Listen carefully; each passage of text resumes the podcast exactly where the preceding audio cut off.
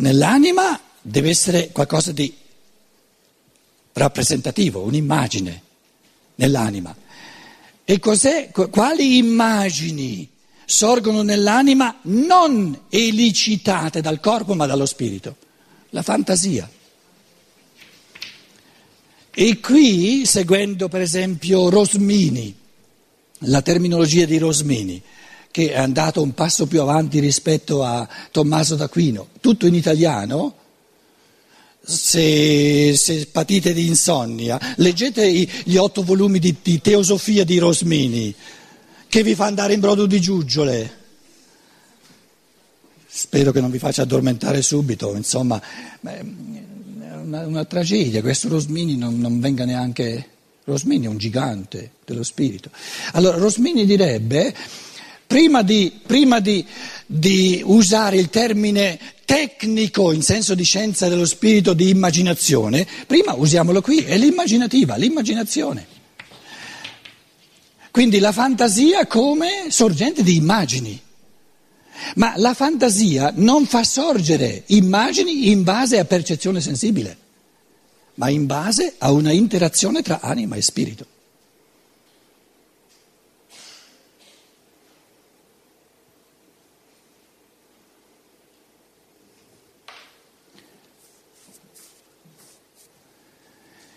Il Michelangelo, adesso vi, vi, vi come dire, ehm, esplico, ehm, mi vengono le parole tedesche, ehm, ehm, spiego questa, questa interazione.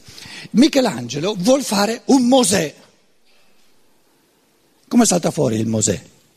La percezione eh, sensibile del Mosè corporeo non c'è, è già sparito da tanti anni.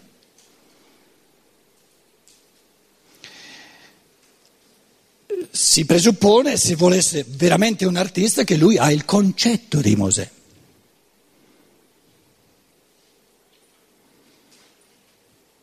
Il concetto di Mosè è il concetto di un, adesso il concetto di Mosè che aveva Michelangelo, perché poi se io guardo il suo Mosè dico eh, eh, eh, Michelangelo doveva avere questo tipo di concetto di Mosè, perché il primo l'ha rotto perché ha detto no, non corrisponde al concetto, questo non è un Mosè, è un, ma non è il Mosè. Il suo concetto di Mosè era che Mosè, il concetto di Mosè, è il precursore di tempi a venire che porta giù dalla, dal colloquio con, con la divinità le leggi del divenire umano e le schianta alla gente, alla massa che vuole restare indietro, vuole tornare in Egitto, alle pentole dell'Egitto e danza attorno al vitello d'oro, il vitello apis degli egiziani. Quindi il concetto di Mosè è questo cozzare questa scintilla che sorge e che fa bene eh, tra, tra diciamo, il dinamismo del divenire e la, la quiescenza, la, la, il, il, sentirsi eh, andare in brodo di giuggiole godendosi il passato e gliele scaraventa addosso queste due tavole della legge. Il concetto di Mosè del, diciamo, dello stridore necessario all'evoluzione tra l'avvenire e il presente, crea nella fantasia un'immagine di una statua che, diciamo, nell'immaginario, nell'immaginativa, uno che la guarda dice quello è Mosè, perché mi rappresenta il cozzare stridente tra l'avvenire che ancora non c'è e il passato e il presente che non si vuole muovere. La fantasia, l'immaginazione è un'interazione tra concetto e sentimento, tra spirito e anima e crea immagini nella fantasia.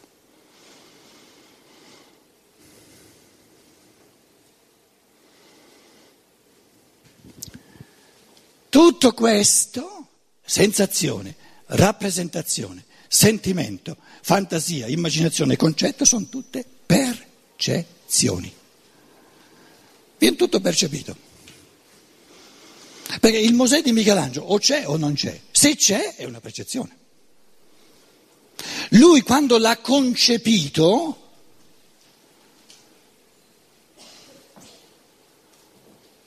a un certo punto ha percepito dentro di sé, nella sua anima, il partorito del suo spirito, il concetto ha partorito nella fantasia una rappresentazione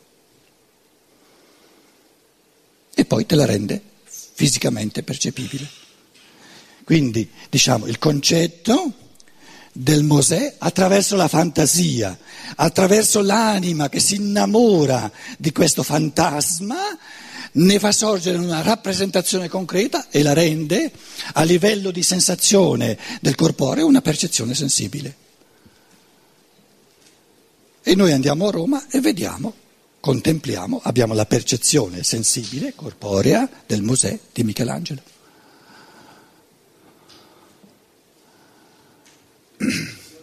Com'è?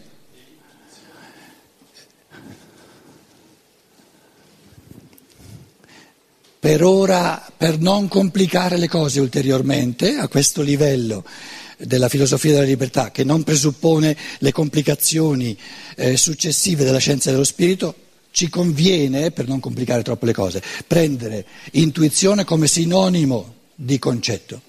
E cos'è un concetto? Un'intuizione. Il concetto è intuire l'essere, l'essenza di una cosa. E l'essenza di una cosa, il pensiero la coglie per intuizione.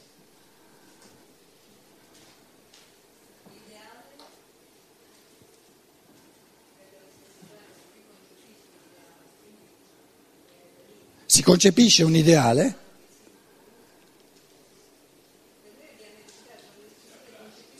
Eh, l'ideale è un concetto, la fratella, la pace nel mondo è un concetto.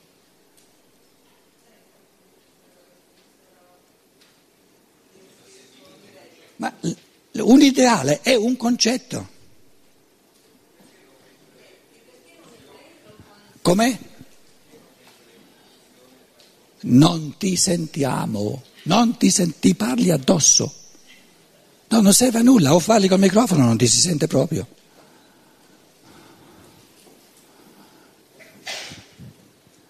Chi ha in mano il microfono non te lo dà, se no eh, io non... Eh, capito? Il concetto di un relatore che si rispetta è che si aspetta fino... Dai che te lo sta portando il microfono, va. Perché non mettere intuizione fra eh, concetto e sensazione? Intuizione tra concetto e... Sensazione. No, no. No, guarda che lui ti dice no. L'intuizione non ha nulla a che fare con la sensazione, l'intuizione è un atto puramente spirituale. L'intuizione è un puro illuminarsi dello spirito pensante. Intussire, per cui uno dice capisco, è un puro fenomeno di pensiero, di spirito.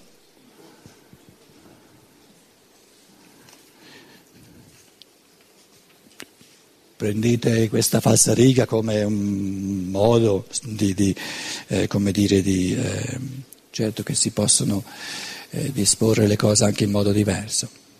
Però penso che in questo modo qui aiuti perché proprio distingue tra fenomeni eh, preminentemente corporei, fenomeni preminentemente animici e fenomeni preminentemente spirituali. Quindi 15 non scelgo il vocabolo sensazione perché esso ha in fisiologia un senso determinato che è più ristretto di quello del mio concetto di percezione. Quindi vedete che io ho messo che percezione abbraccia sia la sensazione, sia il sentimento, sia il concetto, sono tutte percezioni, invece la sensazione è più ristretto. Un sentimento in me stesso posso ben designarlo come percezione, ma non come sensazione nel senso fisiologico. Perciò abbiamo detto che il sentimento è un fenomeno animico, non corporeo. Sentimento è una percezione che faccio sull'anima. La sensazione è una percezione che faccio sul corpo, il concetto è una, una percezione che faccio sullo spirito.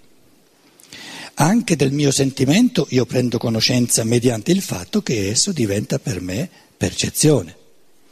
E il modo in cui per mezzo dell'osservazione acquistiamo conoscenza del nostro pensare è tale che anche questo pensare al suo primo rivelarsi alla nostra coscienza possiamo chiamarlo una percezione. Percepi- percepiamo i concetti che sono stati creati dal pensare.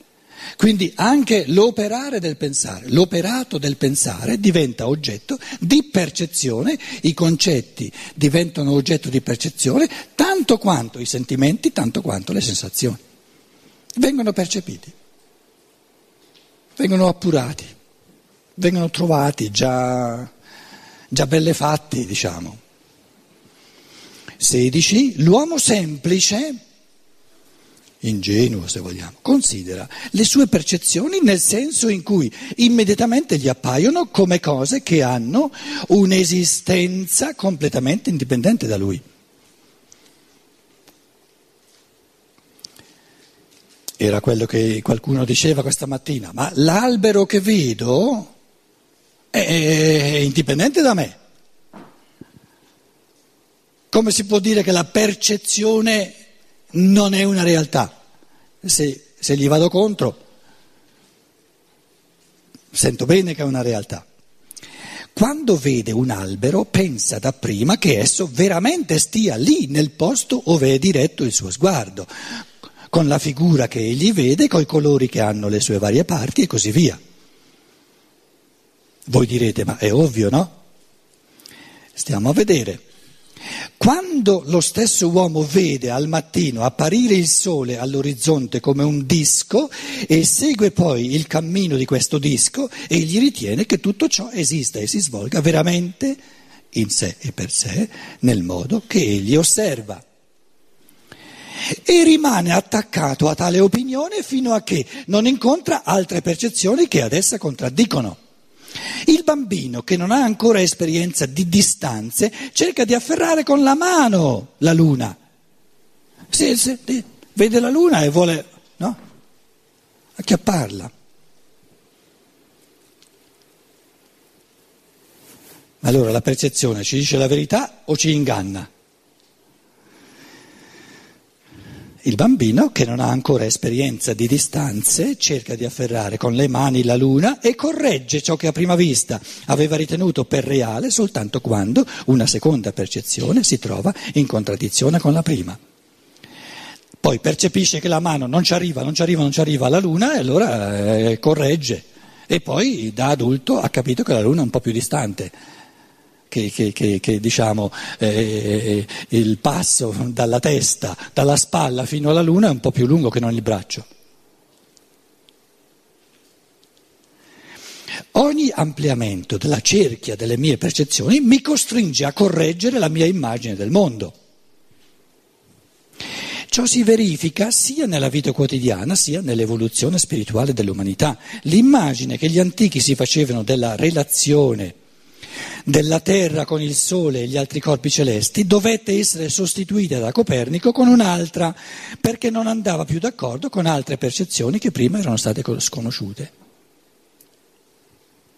Quando il dottor Franz operò un cieco nato, questi dichiarò che prima dell'operazione, attraverso le percezioni del suo senso del tatto, si era fatta una tutt'altra immagine della grandezza degli oggetti.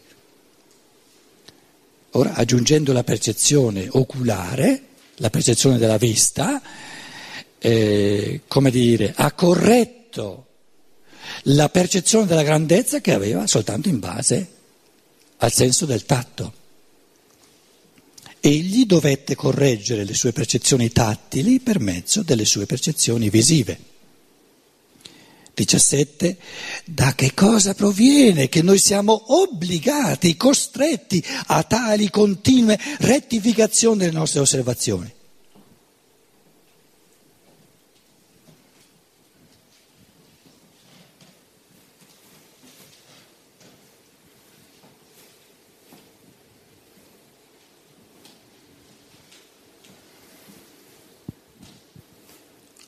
La percezione è per natura soggetta a errore. E già ieri dicevo, il pensiero no. Il pensiero non è mai soggetto a errore. Erriamo quando usciamo dal pensiero e ci affidiamo alla percezione. Ma nella misura in cui usciamo dalla percezione e ritorniamo nell'elemento del pensiero, diventiamo infallibili. Allora, 18, una semplice riflessione dà la risposta a questa domanda. Quando mi trovo ad un'estremità di un viale, gli alberi all'altra estremità lontana da me mi appaiono, li percepisco, più piccoli e più ravvicinati fra loro che non quelli prossimi a me.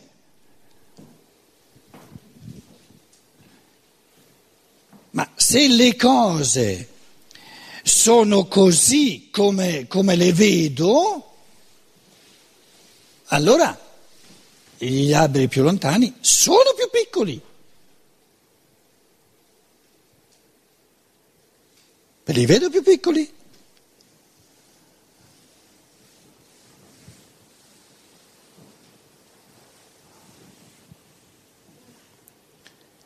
Sono più piccoli o no?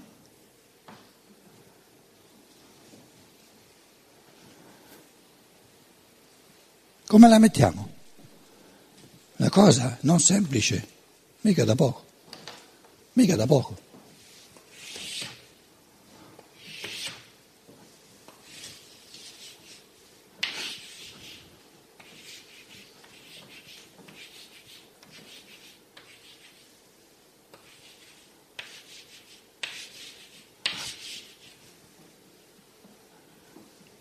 Io sono qua. Piccoli con gli alberi, piccoli.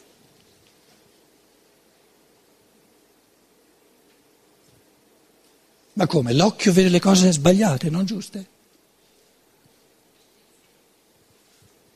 Vado avanti, diventano sempre più grossi. Adesso sono piccoli quelli là. Andiamo indietro. Adesso diventano grossi questi, sono piccoli con gli altri. Che cosa ho nella percezione?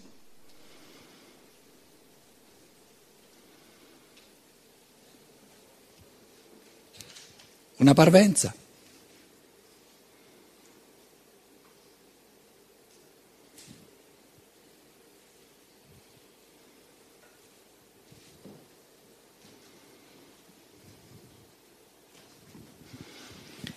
Una semplice riflessione dà la risposta a questa domanda. Quando mi trovo ad un'estremità di un viale, gli alberi all'altra estremità, lontana da me, mi appaiono più piccoli e più ravvicinati fra loro che non quelli prossimi a me. Non appena cambio posto d'osservazione, di percezione, la mia immagine percettiva diventa un'altra.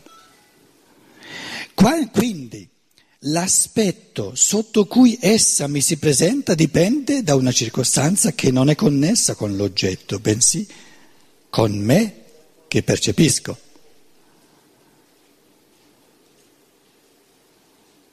Quindi la percezione non mi dà nulla di oggettivo.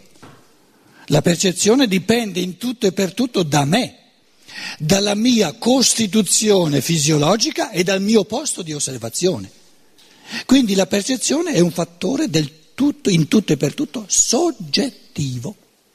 Come mi può dare l'oggettività del mondo se dipende in tutto e per tutto dal posto in cui sono e il posto in cui sono decide quali cose sono grosse, quelle vicine a me, e quali cose sono piccole e dipende in tutto e per tutto dalla mia costituzione fisica, da quali sensi ho, se sono miope, se sono cieco, se sono eccetera eccetera eccetera, se sono sordo.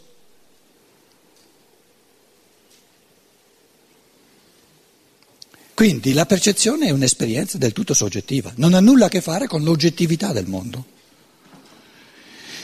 Per il viale è del tutto indifferente il posto in cui io mi trovo, ma l'immagine che io ricevo da esso ne dipende invece sostanzialmente. Parimenti, per il Sole e per il sistema planetario è del tutto indifferente che gli uomini li guardino proprio dalla Terra perché se invece li guardassero se noi fossimo su Marte, vedremmo tutt'altri movimenti, altre distanze, altre vicinanze. Quindi la percezione dipende in tutto e per tutto dal punto di osservazione del soggetto che osserva, che percepisce e dalla costituzione fisiologica del soggetto che percepisce. Ma l'immagine percettiva che agli uomini si presenta del sistema solare è determinata da questa loro sede sulla Terra. Questa dipendenza dell'immagine percettiva dal nostro posto di osservazione è la più facile a riconoscere. Già più difficile è l'imparare a conoscere la dipendenza del mondo, delle percezioni, dalla nostra organizzazione corporea e spirituale. Quindi non soltanto il punto di osservazione determina l'immagine percettiva, ma anche la costituzione fisiologica, animica e spirituale, quindi la nostra costituzione interiore. La fisica ci insegna che dentro lo spazio in cui udiamo un suono si verificano delle vibrazioni dell'aria e che anche il corpo in cui cerchiamo l'origine del suono presenta un movimento vibratorio delle sue parti. Noi percepiamo tale movimento come suono soltanto se abbiamo un orecchio normalmente organizzato.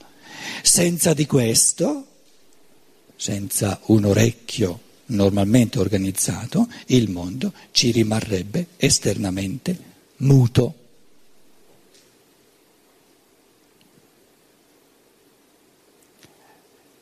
Quindi il modo in cui noi percepiamo dei suoni dipende in tutto e per tutto dalla costituzione fisiologica del nostro apparato uditorio.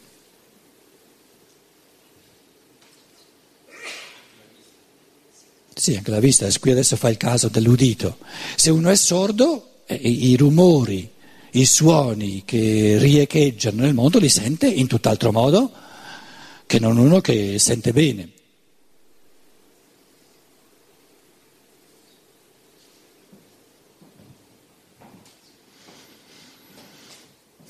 Uno sente un rumore forte, lo stesso rumore l'altro lo sente debole. Io vi chiedo chi ha ragione?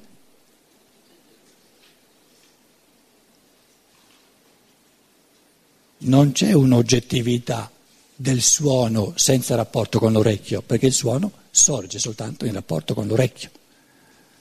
Quindi l'oggettività del rapporto col suono con l'orecchio 1 è che è forte e l'oggettività del rapporto tra il suono, lo stesso suono e orecchio 2 è che è debole, tutti e due sono oggettivi. Il primo è oggettivamente forte, il secondo è oggettivamente debole.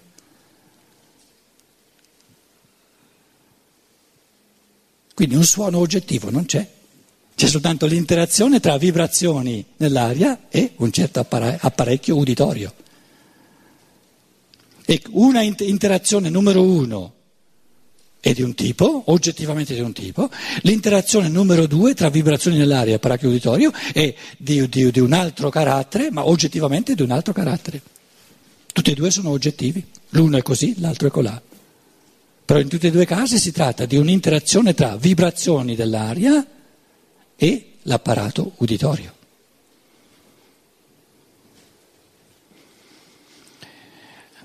Una terza persona allo stesso suono non sente nulla, ugualmente oggettivo.